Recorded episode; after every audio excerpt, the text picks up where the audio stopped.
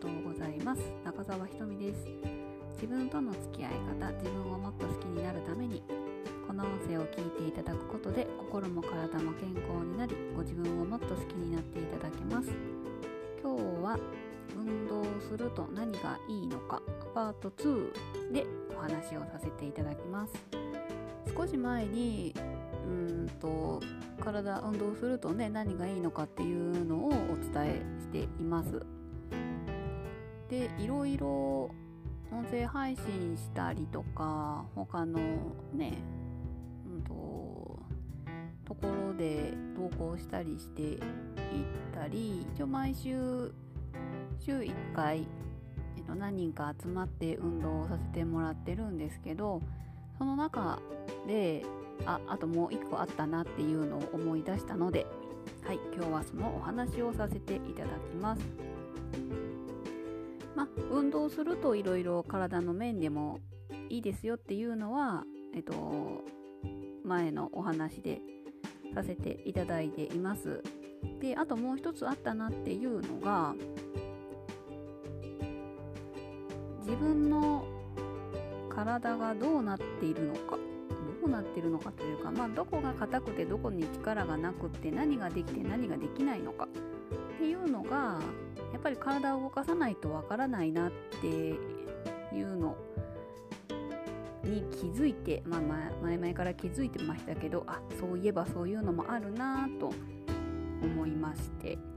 うん、なんか運動ね苦手だったり嫌いな人って私運動できないからうん、体が硬いんですとか力がねないんですって、まあ、言われる方が多いのですけどもじゃああなたのその体硬いって言ってますけどどこがどういう風に硬いんですかとかねどこの力が弱いんですかって聞いても多分ねねわからないかな。うん、なんか人をくくりにして体が硬いとかね力が弱いとか、まあ、持久力がないとかになってるのかなって思ってます。うん、でもやっぱり実際体動かすとねまあ、うん、まあまあありますよ。全くあの全然もう硬すぎてもどこもかしこも硬いとかね。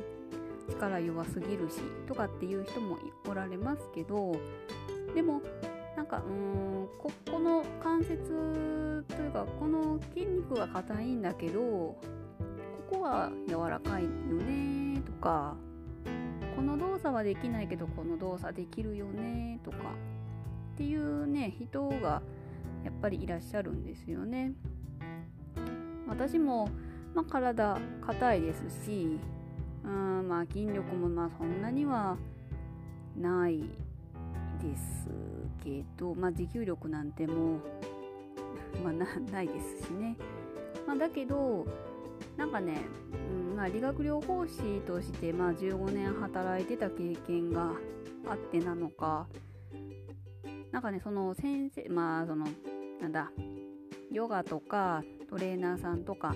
ね先生って言われる方がこの動作してくださいって言われたことに関しての模倣はきっちりできるんですよね。不思議と、うん、なんででしょう、なんかそういうなんか模倣 まああのその何て言うかな。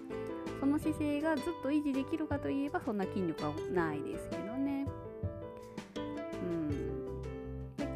ん。なのでうん。なんかなんかそれがねできる私が分かると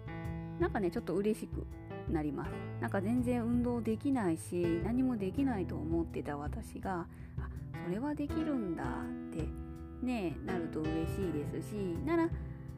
ちょっと体動かしてもいいかなって思うかもしれないですよね。うん、なのでもしねあなたがなんかもう体自分ね動かすの嫌いだしとか苦手だしって思われててもやっぱ体を動かしたら案外こういう動作は得意だよとかねっていうのが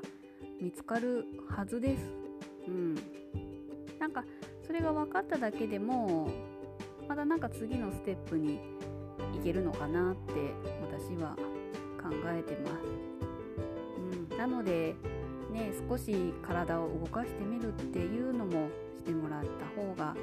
いいかな、うん、なんか自分のできることを見つけるため、まあ、できないことを見つけるためにしようと思うといいね嫌かもしれませんけどこれだったらできるっていうものがあるだけでもなんかね嬉しいかな。うん、ということでなんか家でもできるねことはあると思いますのでまあなんかやってみられたらいいかな。まあ私もオンラインでもやってますのではい。もし気になるような方がいらっしゃったら詳細欄に、えっと、貼ってますのでリンクを申し込みしていただけるとはい嬉しいです。はい、では今日は以上です。女性一人一人が笑顔で楽しく人生を送り最後には人生楽しかったと人生を終える人ばかりの世界にするために心も体も健康な女性が増えてほしいという思いから私の経験の気づきや定期的に簡単な運動を配信しています。はい。ではまたお会いしましょう。ありがとうございました。